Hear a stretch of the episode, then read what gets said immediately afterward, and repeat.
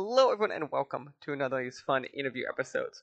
Uh, this one, we are definitely going across the world, I think, as much as humanly possible, as I'm talking to two people from the future. Uh, that is what it, I'm sticking with based upon how this all works in time zones.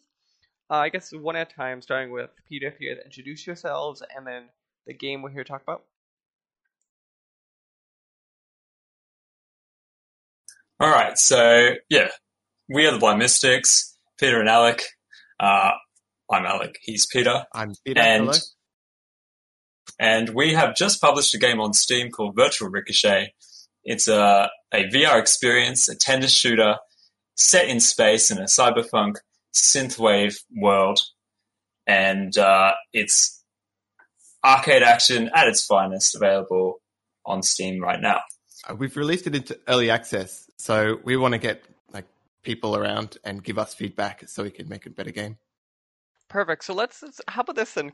Based on my research, correct me if I'm wrong. It's the first game I'm able to see from you guys. Um, have you guys made games together before? Is this your first game? Yeah, so back in the day, uh, our first game was actually a mobile game. Uh, you can still find it on the Android store. It's called Lonely Cube, and it's just a little puzzle game uh, to get us used to developing in Unity. Because prior to that, um, we had worked entirely in Java on our own sort of game engine, and so we needed a little icebreaker project to get us into the development environment. Nice. So then you guys decided to immediately go the crazy route and then jump into VR and make it as hard on yourselves as humanly possible. Oh, Absolutely. I guess um I guess either of you. What made you guys want to jump straight into VR? Uh, so a friend of ours ended up buying a HTC Vive in 2015, and uh, we all gathered around at his place back in the day that you could, and um, we had just an absolute whale of a time. And it was at that point uh, that we sort of came to a decision that we really needed to switch to a sort of uh, an engine which is capable of handling this new environment and um, and get to work right away on what we could uh, later call sort of uh, a game that we'd be proud of, a game that would that would be pushing into new technology. Another reason is we were looking at the PC games market at the time, and it was really quite crowded, and we saw the VR space as somewhat less crowded and maybe easier to get your name out into the open. I still feel that's true. Based upon you guys releasing it, do you guys still feel that's true? Because I feel when I'm looking at VR games versus like just going on even like early access games on Steam, like that VR market is so much smaller amount of games. I think, it, yeah, it is definitely smaller, but um, when we started working in VR to where we are now, it's definitely grown a lot. Um, so it's definitely not as small as when we started, but um, I still think, yeah, it's a lot smaller than the uh, um, regular PC games market. Yeah, the key word being PC. I think um, one of our like we look longingly at other markets like the, the Switch market, and we think like maybe it would have been nice to have something on that platform. But uh, you know, maybe that's for the second game after we've finished with uh, with developing Virtual Ricochet to um, our complete vision. Yeah, so let's let's kind of go into this then some more. So, as you said, this is virtual virtual Ricochet, if I could speak, uh, that we're talking about here, and early access. What is it to you guys that when you made this, or obviously made this early access for besides money, uh, kind of continual user feedback, you can adjust the game as it goes, kind of. When you guys were developing this, kind of, is this you pictured early access, or kind of like when you were going, like, what did you guys had? Was like, this is our early access versus like what the final thing you're thinking is going to look like? Yeah, so like we're just a two person team, so it's kind of you know you you kind of work on a project for a few years, you get it get into sort of your own sort of mindset on the project, and you don't really um, you need you need like fresh perspective to truly understand what would make something really great. So early access for us is an opportunity for um, really mass feedback and sort of larger amount of opinion than we would be able to muster just from people we know, especially as we're talking VR, so not everyone has the equipment. So we can't just send it to all our friends and friends of friends and just get their opinions straight away. Um, so early access gives us that ability to reach a VR audience worldwide and to uh, get the opinions of people in the US, in Germany, in the UK, in uh, in France, Spain, Argentina, all sorts of places, and uh, that feedback is just really valuable to um, to the improvement of the game. Also, we wanted to get a good balance of the um, of the mechanics because we wanted to include a leaderboard system, but we wanted to make sure that nothing was ridiculously overpowered before we did that. So we wanted to kind of gauge and tune the combat to make it um, to make it work better for a leaderboard system in the future. No, that that makes a lot of sense. Kind of, it's always this fun whenever you talk to people like early access. I was like those kind of people who are like, I just have no more ideas for the game and I just want to add stuff to it. Versus the other people who have like pages upon pages of stuff we need to add, and it's always like there needs to be a healthy balance. I feel like somewhere in between those two. Yeah, exactly. Yeah.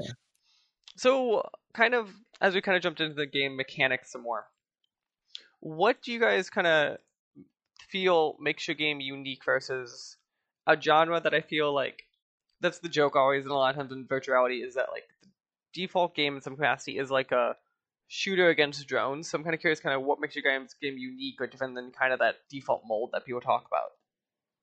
Yeah, so I think what makes our game unique is that it sort of takes the approach of an interplay between sort of an attack and defense mode. So you're constantly looking for opportunities to um, to attack as well as to then defend multiple positions, which I don't necessarily see in other games that have inspired our work. I'd say the the game's kind of a, a mix between people refer to as racquetball games, so Racket NX, and a shooter game like Space Pirate Trainer. So we're trying to be a hybrid of the two, really get the player swinging their arms around, hitting away projectiles, as well as um, firing back at enemies. So then, kind of as you guys have kind of gone through this process, how do you feel? Is that one of the things you're still working on? Is that balance? Or do you feel like the balance is one of the things that people can hop in your game and kind of be like, okay, no, no, I understand this, this, how this works. Yeah, it certainly is challenging to um, to ensure that at every moment you have you have to consider these two options and to make sure that um, to to an extent we would like those to sort of somewhat overlap um, and it's more possible with certain VR headsets than others, but uh, it's it's certainly a challenge to make sure that it's always possible to defend um, defend against all attacks while simultaneously being responsible for when uh, when attacks come in too hot. For example, in our game, you can have some you can have uh, waves where multiple drones are able to fire projectiles at platforms, and that those platforms could be platforms you're presently on, or platforms you're not presently on, or a combination of the two. And we want to make it so that the player still feels responsible when they end up in an impossible situation when they have to just take one of those. So it's a, it's certainly a delicate balance you appreciate how mean you're trying to be there, and you're like, it's still the player's fault when they die. Like that's our goal, is to make sure it's always the player's fault. so they're saying like, we're gonna help them out here. You're like, no, no, no, you got in this mess. You can't get out of this mess. Have fun. you should have done things in a different order. That's your bad luck. so one of the things I'm curious, kind of, is whenever I talk to VR people, uh, because uh, we get to play in this fun landscape where there are some rules, but very few rules, kind of what has been kind of since you guys did iOS, I think it was iOS or mobile stuff before this. What has been kind of like that big jump of being like understanding VR and like making it feel natural to players to you guys? What's been that challenge like? Um, I think Peter probably has more to say about this than I do. I think the input system is a really big one.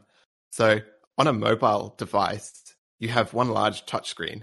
Um, I guess you also have the ability to um, entering like you get the keyboard that pops up when you're entering text. Um, but in virtual reality, you've got these two controllers. Um, so trying to use a keyboard is something that we wanted to try and avoid because um, either you're going to have to take off your headset and type, or uh, you're going to have to use some kind of clunky VR keyboard. Um, so we've tried to avoid anything that kind of requires that there. And also, um, it goes from a 2D just touch screen where you can like tap wherever you want to a 3D environment where you can move around. Um, and we've tried to make some interesting, um, like interesting interactions in this environment with the when you've got the 3D and full room scale available. Um, sometimes it works, and sometimes I think it feels a bit clunky. So we're we're still trying to work on that, but definitely it's been challenging. Um, have you guys to, any to develop that? Have you had any like mobility issues? Because obviously, when I I've done VR stuff, the the biggest concern of players is always, besides it feeling right, is mobility and motion sickness. So I'm curious if you guys ran into that at all, kind of like as your movement system kind of had to change to kind of respond to that. Um, yeah, actually, there there were a couple of considerations in our game. Uh, motion sickness isn't too bad for this one because um, you're not like the character's not moving. There's some teleporting, but you're not actually moving the character around. Um, the the other big thing was you're swinging a racket around to hit away projectiles, so you want to design it so people aren't swinging their controllers into their monitors or into their walls. Um, and that was definitely something we ran into early. Uh, we just had projectiles coming from every direction. Um, and yeah, while I was testing it, uh, I, some of them I literally couldn't hit before hitting the wall myself. And um, I've got uh, like one of my controllers is a bit shoddy now because uh, Hit too, too many much walls. damage. Yeah. Also, the only Yeah, thing I think yeah. of when you do that is like instinctually, if I know something's coming behind me, I might want to try to hit the controller behind me, but like I can't do that because how tracking works really a lot of times. So, like, Oh, Oh, yeah, yeah. or, or like 'cause obviously, if they're all around me, my my instinct is to be like, let's hope I just eyeball it. So I'm kind of curious, kind of you get. So it sounds like you guys didn't run into that a giant amount. Yeah, so we developed on uh, HTC Vives, and they have the lighthouse tracking system. So for us, um, we're able to shoot things that are directly behind us, and um, and in many cases, I'll track one drone with my left hand, and then swing uh, swing in front of me to knock away a projectile with my right, because generally, um, yeah, generally it doesn't really matter if you're always perfectly on shot as long as you knock away the immediate threat, you know? I, I could just but, I, I'm just getting so many headaches. Just balance. The more we talk about, the more I go back to we discussed earlier. This idea of the balance of them too, as we- especially we talk about. It, I'm like, yeah, no, that had to be a fun thing of being like, how long do we want players to live? Yeah, exactly. uh, but on the topic of um, of sort of impossible to hit walls, we had actually a few more that that were problem solved uh, much earlier in development. So um, it used to be that, for example, the uh, the projectiles would come in on a straight path, but this ended up being pretty bad because it meant that you ended up with a lot of very shallow paths as they were on the lower rails. And uh, so a lot of the time, players would actually end up whacking the floor, which is obviously not going to help. kind of takes you right out of the experience. And uh, the one for me in particular, because I have a bit of a low ceiling, is the ceiling fan. Um, and I think a lot of VR, VR games actually struggle to deal with uh, with impedances on the vertical space. And that's something that we've tried to resolve and we'll keep working on in the future is to keep uh, keep players from hitting their own ceiling fans. Wait, wait, I like since you should you should like have the player like when they start the game be like, if there's a ceiling fan above you, hit this button. Every time they get too close, you like yell at them. well, I actually considered um, making a model of a ceiling fan so Yeah, that you could just position it in the space. In my head, it's solely so you stop running into the problem while you're developing. But you're just gonna make every single player ceiling fan just look like yours. And you're like, this must be the height of your ceiling fan because it's the height of my ceiling fan. Yeah, yeah, yeah. It, it'd be a whole, it'd be its own, its own menu with like height controls and things, but it's a pretty extreme, uh, extreme, extreme solution to the problem, I'd say. that that might be a 1.0 thing. That is that's a great 1.0 thing. Of like you're like, yeah, we have random props to just match a bedroom, like who have a bed you can put in the game, a ceiling fan, who you can slant your walls. It's all useful. We might have to make them cyberpunk to get the theming correct. Yeah, no, that that have to be. Or you have to like only only the feature only works on like that mixed reality headset, so they can actually see their actual furniture like lined out. oh, dude, I could I could make a rad ceiling fan. The ideas are just coming now. glad we're we're here to help you develop your games. I'm glad we've established that. So I am curious, kind of, so as we kind of talk about, you're in early access right now. You've been in for a little over a week. First response: Has the feedback been what you guys thought the feedback would be like? there have been a few things that uh, that we kind of expected. Uh, in particular, people were unsatisfied with the menuing experience. Uh, this is something we agree with, and uh, and we're currently working on a solution to that, um, sort of a full redesign. Uh, and to go with it, uh, we want to make the upgrades less confusing. We had a few um, people come come through with sort of not quite understanding how the upgrades worked, and I'd say that's partially due to uh, sort of a, a mixture of different ideas sort of coming and going from the project over time.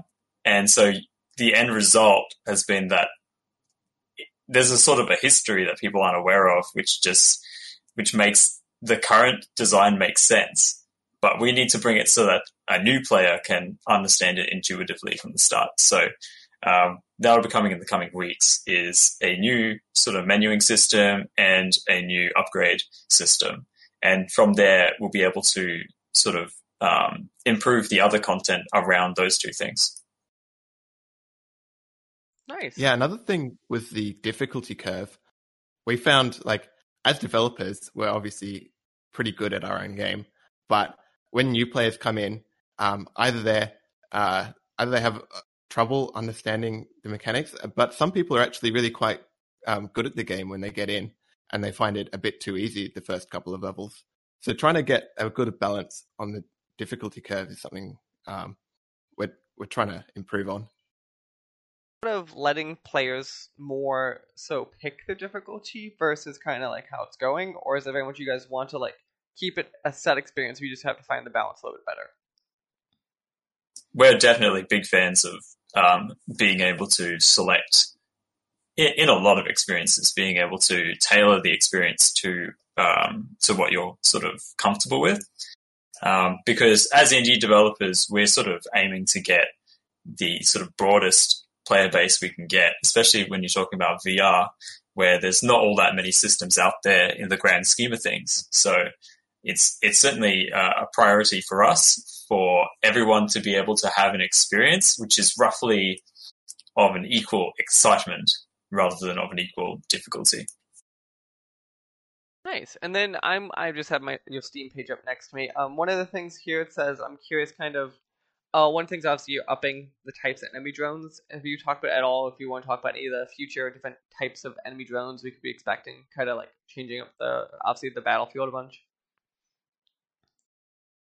Um, uh, uh, yeah, go for it, Pete. We've got a um, we've got a list of drones that we're uh, we've been toying with adding. Um, like when we just think of a new idea, it goes into a um, just like a, a document on Google Drive, um, and we've just been adding ideas. Um, and then when we find time to make new drones, we just kind of look through the, the list of ideas that we've had in the past, and we like and we decide, oh, this one looks like it'll be the most interesting to play, um, and so we'll we'll go and implement that one. Nice. Well, let's let's see make sure everyone understands the game. The game is Virtual Ricochet. It is you guys are Blind Mystics. The game can be found on just Steam right now, correct? Steam, and it has just launched into Viveport and Viveport Infinity. So if anyone has access to the Viveport Infinity subscription, it's available for free. Um, otherwise, you can purchase it for the same price as on Steam on Viveport right now. Nice. And then I assume something like Oculus would be down the road when you guys go into full release would be like a goal, but not right now. We're thinking yeah, about so, it. There's um like it works for Oculus devices at the moment through the Steam VR framework. So if you have an Oculus device, you can definitely play it.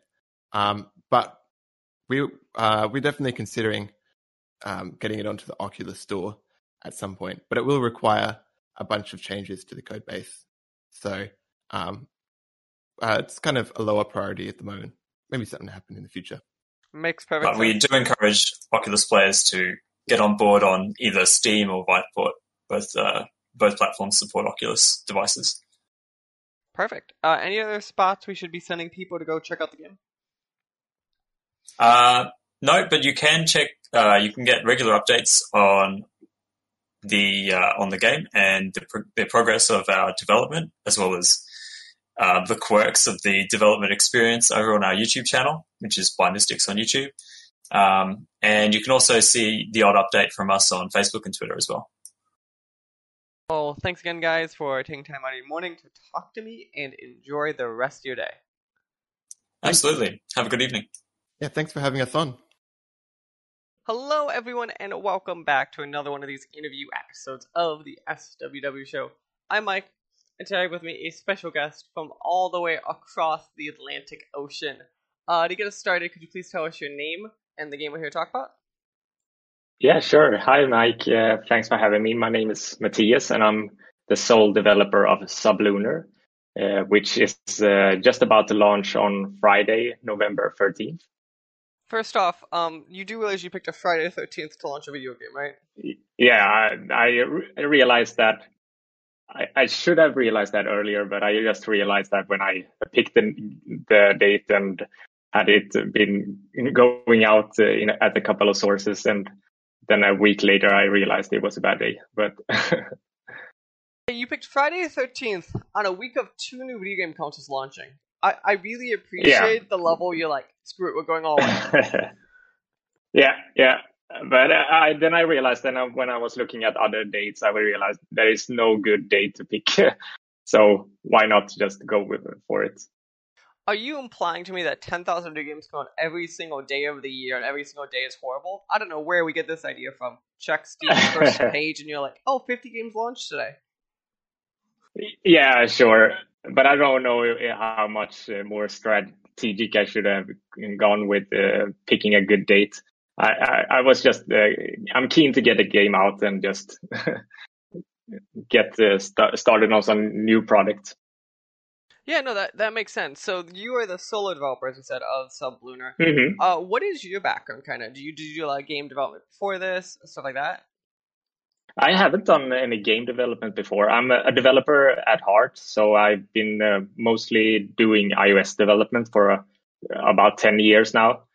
And uh, so I'm I'm very keen at doing uh, development tasks and stuff like that, but I'm very creative as well and have have a background in design. So I wanted to combine those things and have been thinking about doing a game for forever and just had uh, more time, free time on my hands. So I just wanted to get this, uh, get a game out there. Nice. So I don't know if we've said it. So how would you describe to your people what is Sublunar?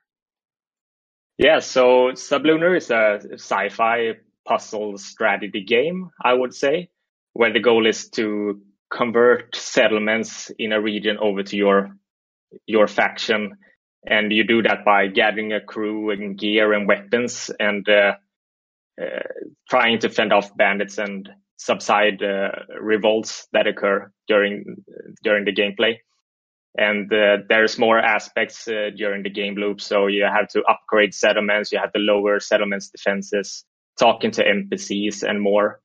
And uh, when you progress in the game, you up, uh, unlock more regions, and uh, you can go from there.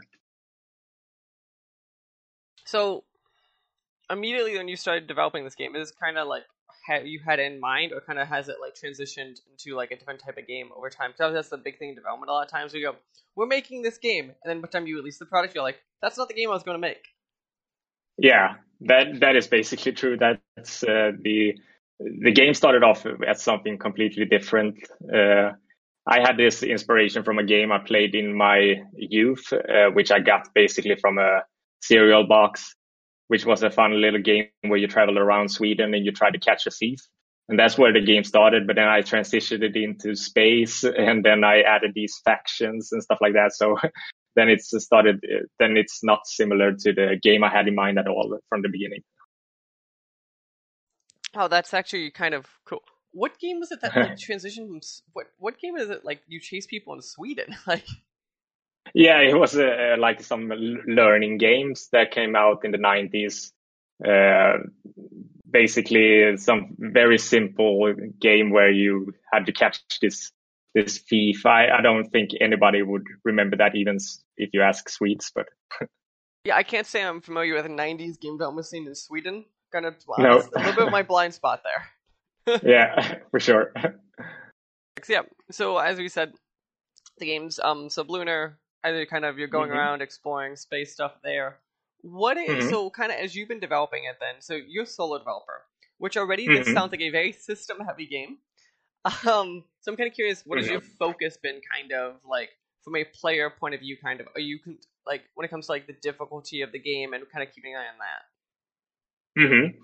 Uh, yeah, so like you said, it's uh, very focused on the system. I guess I, I think I, I am not as uh, uh, experienced with uh, with the the, uh, the, graphical side, so I try to focus on what I can do best, which is logic and programming stuff, and trying to make that cohesive.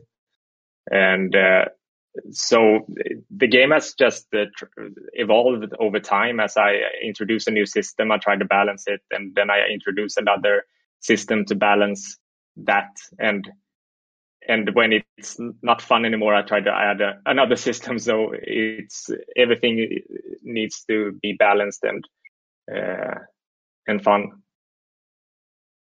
When you say balance, is your goal? Do you think you want the player to like be challenged, like extremely challenged, like Dark Souls level challenge? Is it kind of like you want the player to stop and think, but like most players who get through the game, kind of?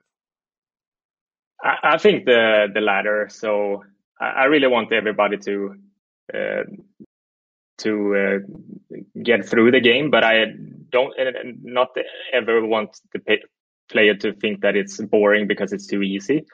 So I try to balance that aspect.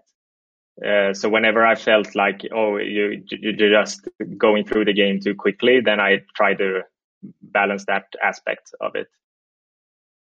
You have like but, an example from like stuff you've probably talked about the game, kind of like when we talk about like, because I, I feel the concern I think with a lot of puzzle games is mm-hmm. for obvious reasons, as we talk about even we talk about 90 games, 90s games a second ago, is mm-hmm. it's really obvious to the developer, but sometimes they're really obtuse to the player. Mm-hmm. So, kind of going through that, kind of, is there an example of something that you we've talked about in the past or whatever, kind of that leads to like the level of difficulty we're talking about in the game? Uh, I'm not sure what you're what you're meaning. Uh, so, as you talk about, like you talk about, you want players to like have to think and be challenged, but not like mm-hmm. end of the world challenge kind of what is like in your game an example kind of like those types of puzzles right so yeah i think uh, the the thing i've been trying to uh, introduce in the game is that it's going to be gradually more uh, more difficult so I think in the beginning, when I have realized it's too difficult, is when I have put I've unlocked every aspect, every game mechanic from the beginning in the first region. And I, I put myself in that position and try to understand how, how can I understand all these uh, game mechanics at once.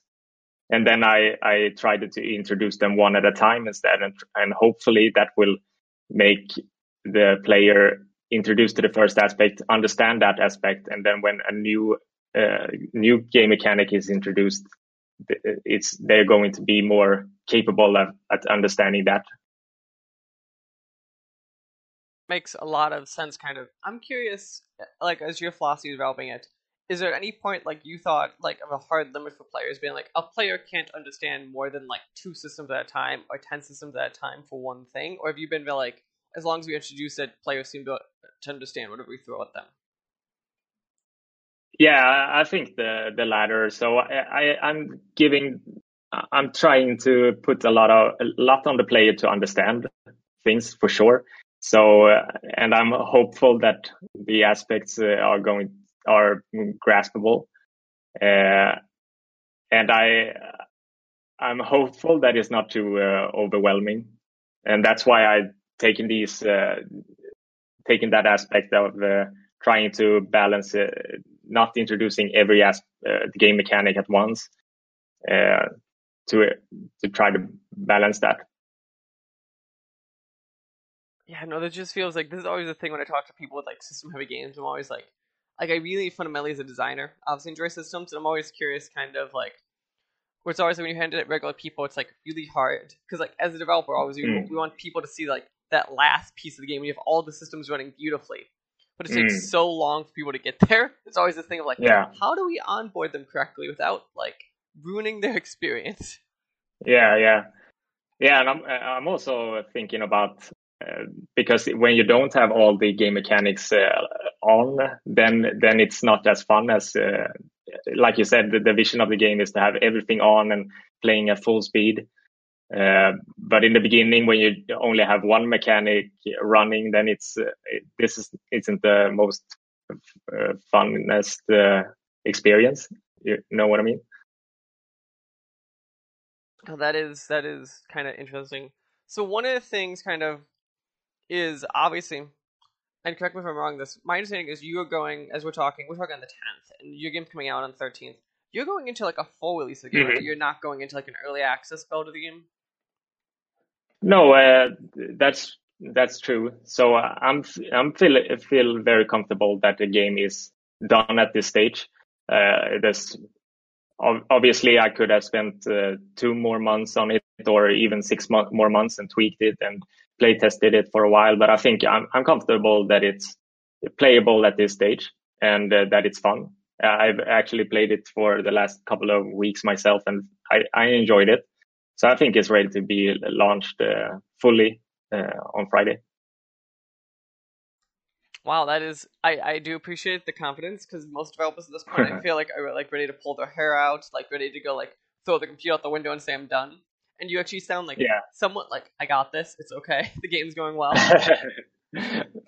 I have some part of the aspect that I really wanted it want it to be done. So, like you said, uh, that 13th might not be the best date to launch a game, but then also I, I could wait to the middle of uh, December. But then I, I really want it, the game to be done and out, so I can maybe think about uh, the next game I want to make.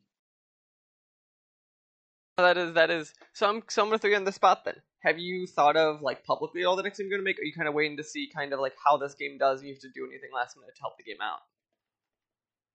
Yeah, exactly. So uh, f- first, I'm going to just let the, this game have a, some breathing room and see if people enjoy it or if there is something I need to fix.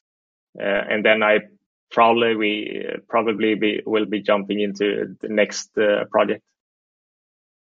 Nice. So, do you have otherwise any like current post-release plans for this game, or like unless something goes wrong, kind of your goal is kind of release Sublunar as this like standalone puzzle game?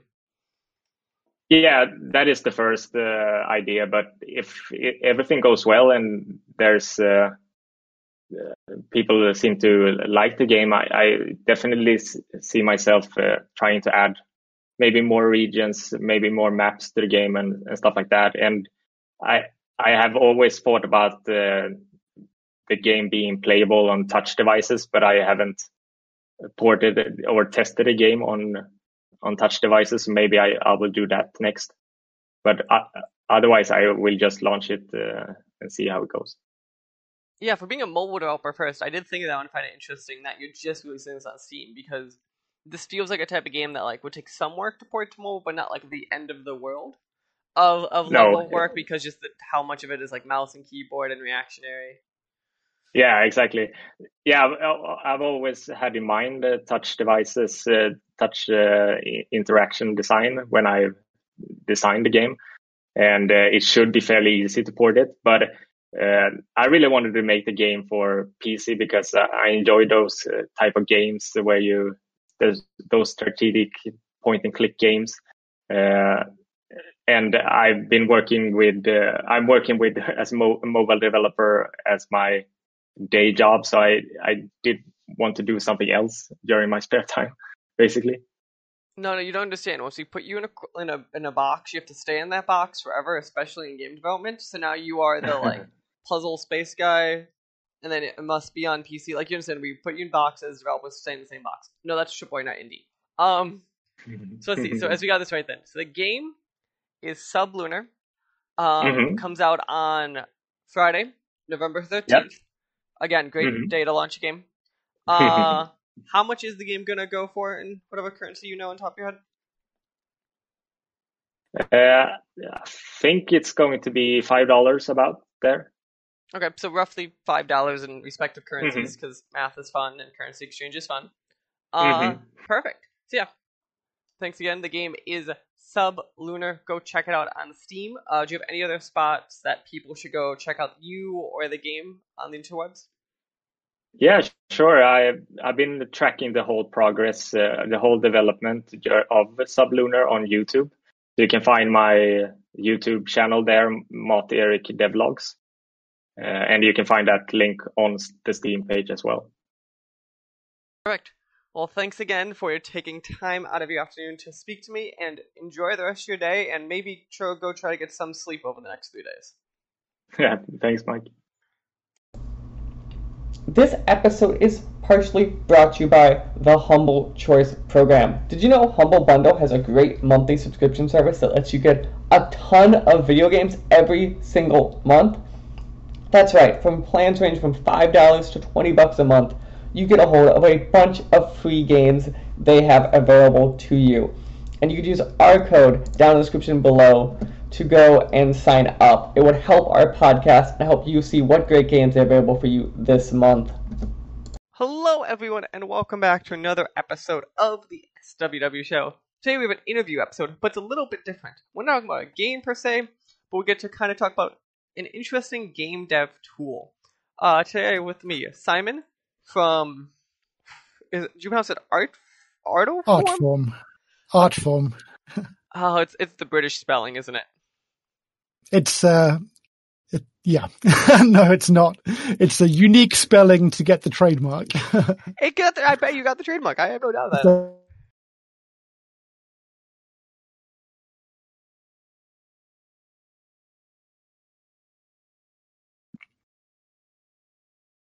I definitely got I definitely got you the trademark. I will give you that one. Um, so let's, get started then. Kind of, Simon. What I was thinking to start this out is, can you explain explain to people? We're here to talk about, I guess, Curvy 3D Go, and then kind of tool Curvy tools around it. For people who don't know, what is Curvy 3D? So Curvy 3D is basically sketch-based modeling, but with all of the the fun stuff which you get around 3D. So you can do sculpting, you can do painting, um, you can export your models ready to use in games. So it it, gr- it grew out of the, the idea that there are some sketch-based modeling tools out there, but they're very like academic and they're niche, and there wasn't anything commercial where you could just draw and have stuff appear in 3D. So um, yeah, I, I went in that direction, and uh, I think it's the the most accomplished sketch-based modeling system out there at the moment, um, and it's quite fun to use. Yeah, no, that is. I think that's a fair critique across the board of all of the other tools out there that I think you're in some capacity competing with is very academic and they're very hard to use. And also, uh, a problem that they tend to all have. I'm hoping you don't have the same problem. Is they just crash randomly all the time. I don't know how often you got to use with like obviously I think I think like 3D Max, Maya kind of like the, the, the you going for a top level market of that, but obviously the less like academic like Hooper focus of them. And those tools, like the jokes are, save all the time because it's gonna break. I I naturally save all the time, but it doesn't crash very often.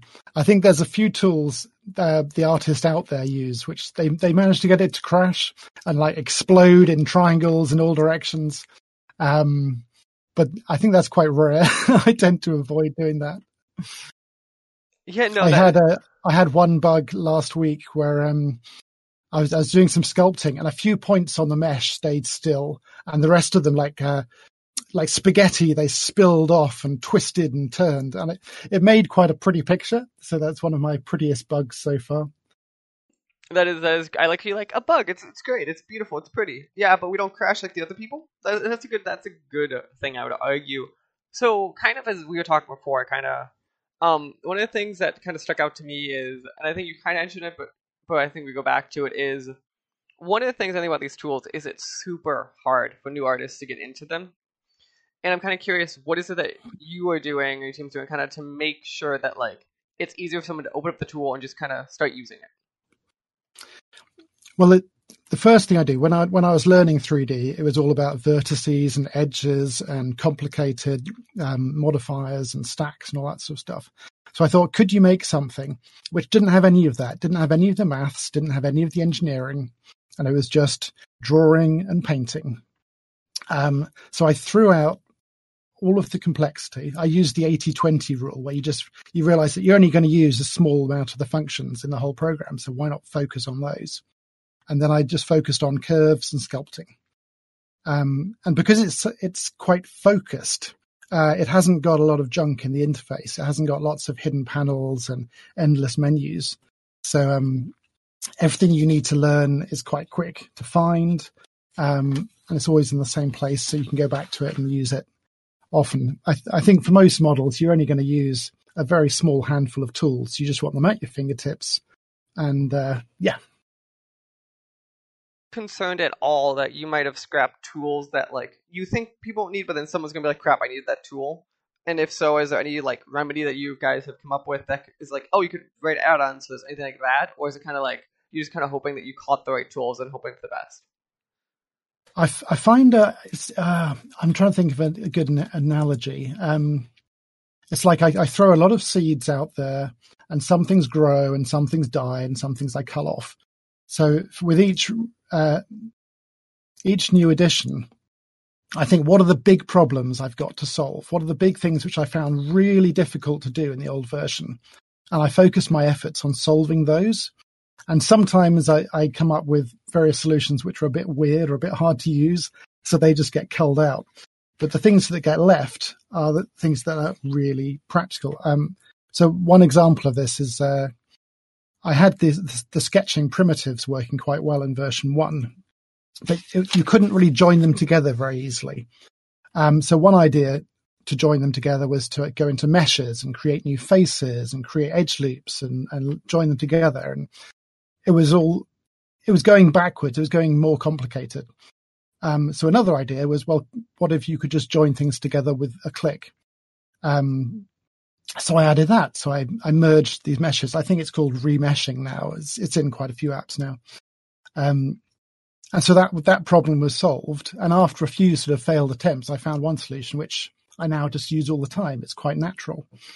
Um, so yeah, so everything grows out of necessity, and um, I get a lot of feedback from artists using Curvy who say, "Oh, I really, really, really love this feature in another app. Can we have it in Curvy?" And and sometimes I say, "Yep, yeah, let's do it." And uh, I quite enjoy using it myself, and it's a good new feature. And other times I add loads of new stuff, like I added um, some HDRI rendering and it just didn't fit. It was a bit too complicated, a bit offside, so that got culled. So it, it's it's a sort of tug back and forth between simplicity and power. Ever concerned that inherently for a tool that you're trying to make that is going to be you're trying to make this as a simpler tool, not simpler in like what it can and can't do, but simpler in like user face and usability. Are you ever concerned you're going to end up losing that because there's just so much? I, I cycle around in, in versions. So I add in new features. Then I have to do a new version of the interface to then present those features in an easy to access of way. Um, so it sort of revolves round and round with the more uh, obscure features getting pushed into the bottom of menus and the more useful features getting pulled to the forefront in like helpful toolbars and really clear panels. Um, so it's like sort of a bit of uh, a, a sifting between the more complex stuff and the everyday stuff. But the Curvy 3D Go, it's just really cut down to these are the things you need to make a really nice model to export and use elsewhere. You can you can sketch, you can sculpt.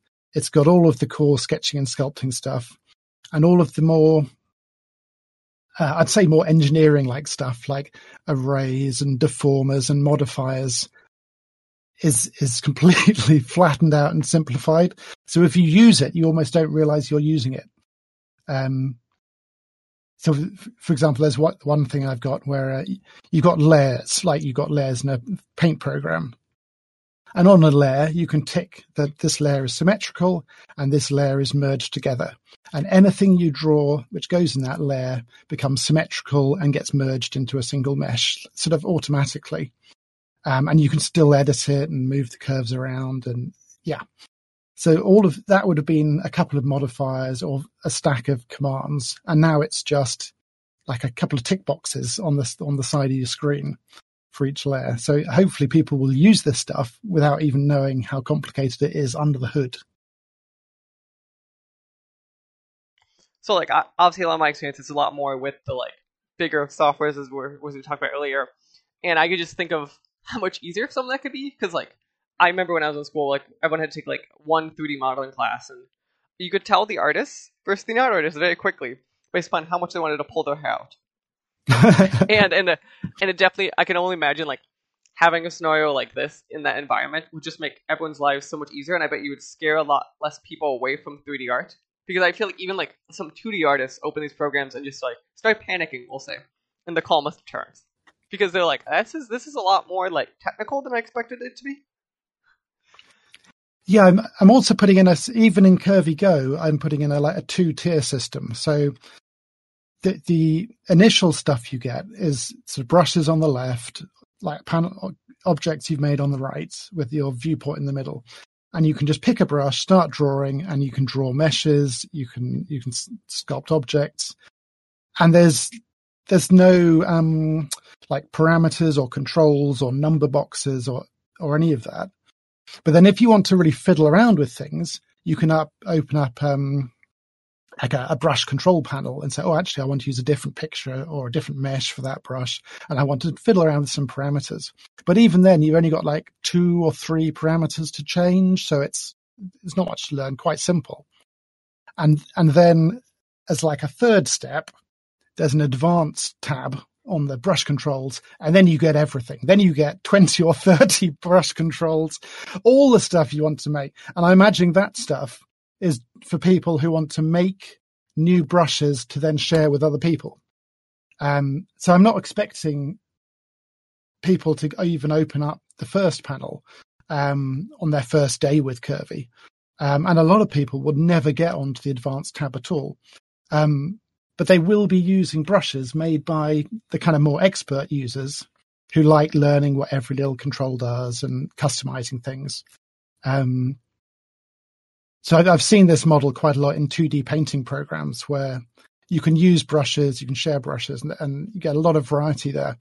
But it's the kind of more expert users who are creating the brushes and pulling together all of the images and, and controls and parameters you need. Um, so it's yeah, it's sort of cooperation. I'd I'd like people to sit down and their first couple of hours just to have fun with it, to be able to to draw some fun stuff. Think, yeah, this is cool. I could really go with this and then maybe after sort of 10 hours, they're actually producing quite good models with it already because they've learnt the essential tools they need. Um, I've actually been using that as a like a test case. If if someone can sit down with it and in 10 hours be producing a good model, which they'd be quite proud of, that's great. It means it's really quick to learn and quick to get started with. And I've got several several pictures on my Instagram where people have just had 10 hours to learn it from scratch and make some models. And um, they look really quite decent. I'm quite proud of them. That's a very fast. I guess that'd be a very fascinating, like obviously game jams. I could see like that'd be a very interesting art jam idea. Um, I also I could almost see a world. I don't know if you've done this or how that works in Britain with your school systems, because like in America, our school system's a little more fragmented. And like those are the kind of things you'd walk into like a college class, but like here is freshman artists. Here's their first day go create.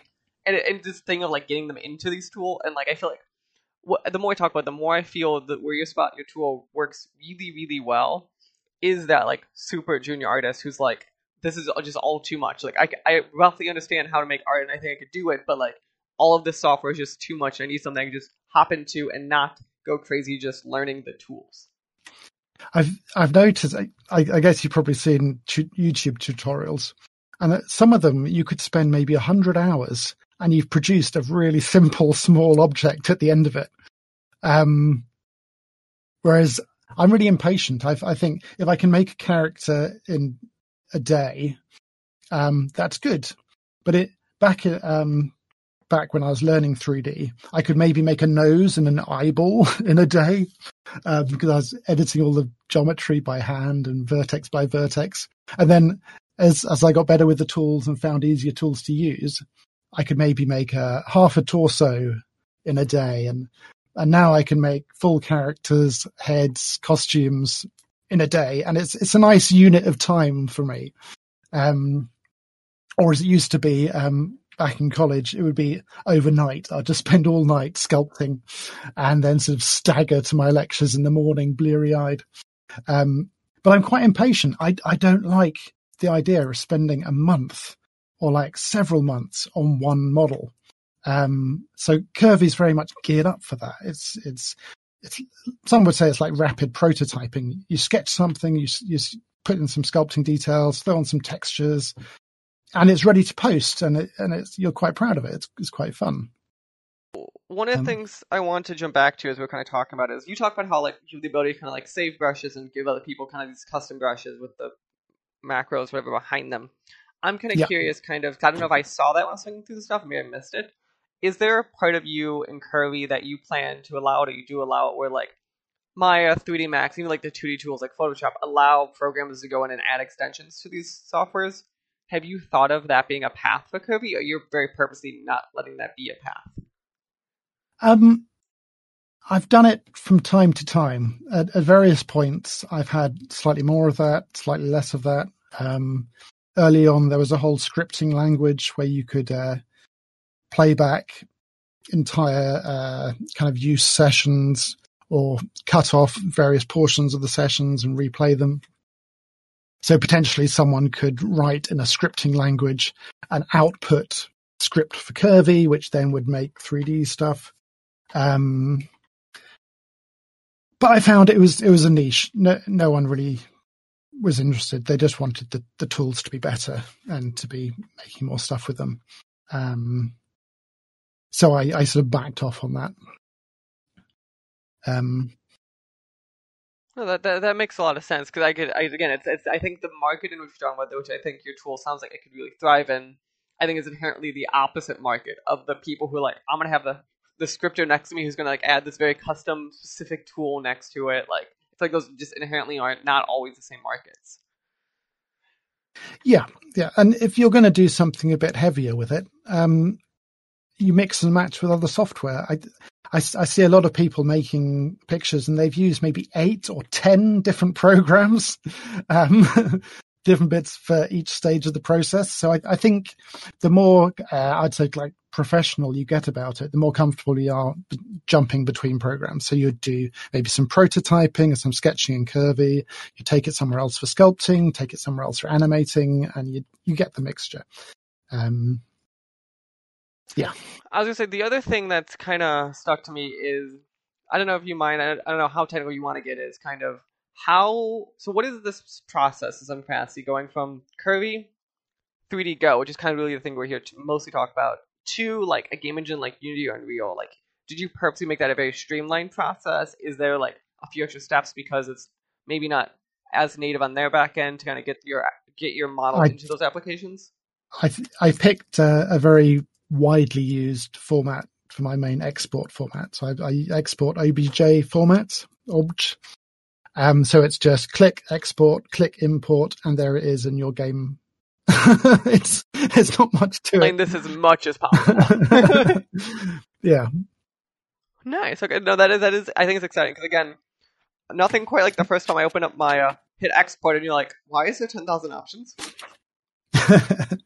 you see this checkbox and you you like this. I feel like there's just uh, what does these words mean? Like you have a little dictionary next to you of like reading words, and you're like, Yeah. I guess that's an English word. Never heard that one before. What metric are we using? Like stuff like that just happens way too much. I, I try and avoid giving choices where the choice is unhelpful. And every extra tick box, every extra choice you have to make, it just slows you down and it's more complicated. And if you if the defaults are fine, get rid of all that stuff and just go with the defaults. Perfect. So yeah, so um, as we get to the end of this, one of the things is as we're talking about, so Curvy 3D Go right now is I saw it on Steam. Um, it's in early access. So I'm curious, kind of, what is your, as you've talked about, your plan for early access, and if there's any big features coming up next couple months that like people can look forward to, kind of that isn't in the application already. Uh, there is quite a lot. Um, mostly it's features to make things easier, which you could do before, but maybe would take like four or five steps, and it's turning it into you could just draw and it appears. Um, so I'm adding um, a big materials and objects library, so you can just pick from lots of prefabs to get effects on your model. Um, again, you could have loaded these, imported them, and copied and pasted, but now it's just a click. Um, I'm adding mesh brushes so you can uh, draw a stroke and maybe it turns into a chain or it turns into a dragon's tail, um, depending on how the brush has been set up. Again, it's just you're drawing and it appears. Um, I'm increasing my my poly count. Uh, it used to be you could sculpt nicely on about 100,000 triangles. Um, the next version you can sculpt happily on 50 million triangles so you can get a lot more detail and density and, and that goes along with new sculpting alphas so you can paint with textures like you'd be able to do in other sculpting programs. I'm i'm also unpacking all the help. I realize it's really hard for people to go away from the application find a manual read through it. So i'm putting as much help as i can. So i've got nice big tooltips with videos and hints all inside the app itself. Um, and then there was the layer effects I said before, like you've just got a layer and it can do symmetry, it can do like sort of a, a metaball like effect, merging things, just just like built in a little tick box on the layer. Um, You're, yeah, you're purposely adding some of these. I like some of these new things they're going. Um, so let's just kind of step through this one more time then. So the, the ga- thing we're really here to talk about is Curvy 3D Go. Obviously, it's part of the Curvy 3D suite. Um, if if someone is looking to buy the application, what does it cost? How do you get it? All that. So at the moment on early access, it's a mere five dollars, and I'm expecting the price to rise a little bit over the course of development. Um, so at the moment, it's really encouraging as many people as possible to try it out, try and break it, have some fun with it, and uh, so I can really get the most out of early access. Um, its sort of big brother program, uh, Curvy 3D 4, is uh, $100, um, has a lot more functionality, slightly more complicated, but uh, is equally fun to use. Clarify then. So it's five dollars, one hundred dollars for respective softwares. Is that like a lifetime fee, or is that like a subscription? Um, currently, it's all lifetime access. So, So it definitely it's just, sounds like it's, worth kind of a trying out. fee.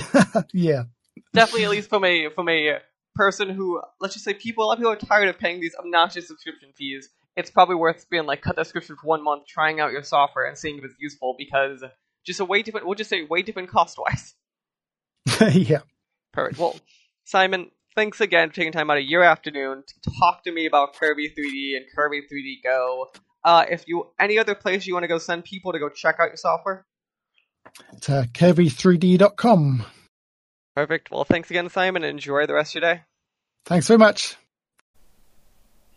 This podcast was a production of the SWW Show. To learn more, go to theswwshow.com. Remember, you can follow the show on Twitter at the SWW Show. You can follow me at Mikey underscore Morrone. You can follow AJ at Low Boar. Remember, new episodes premiere on Friday, 9 a.m. Central Time on anchor.fm slash SWW and podcast services around the globe.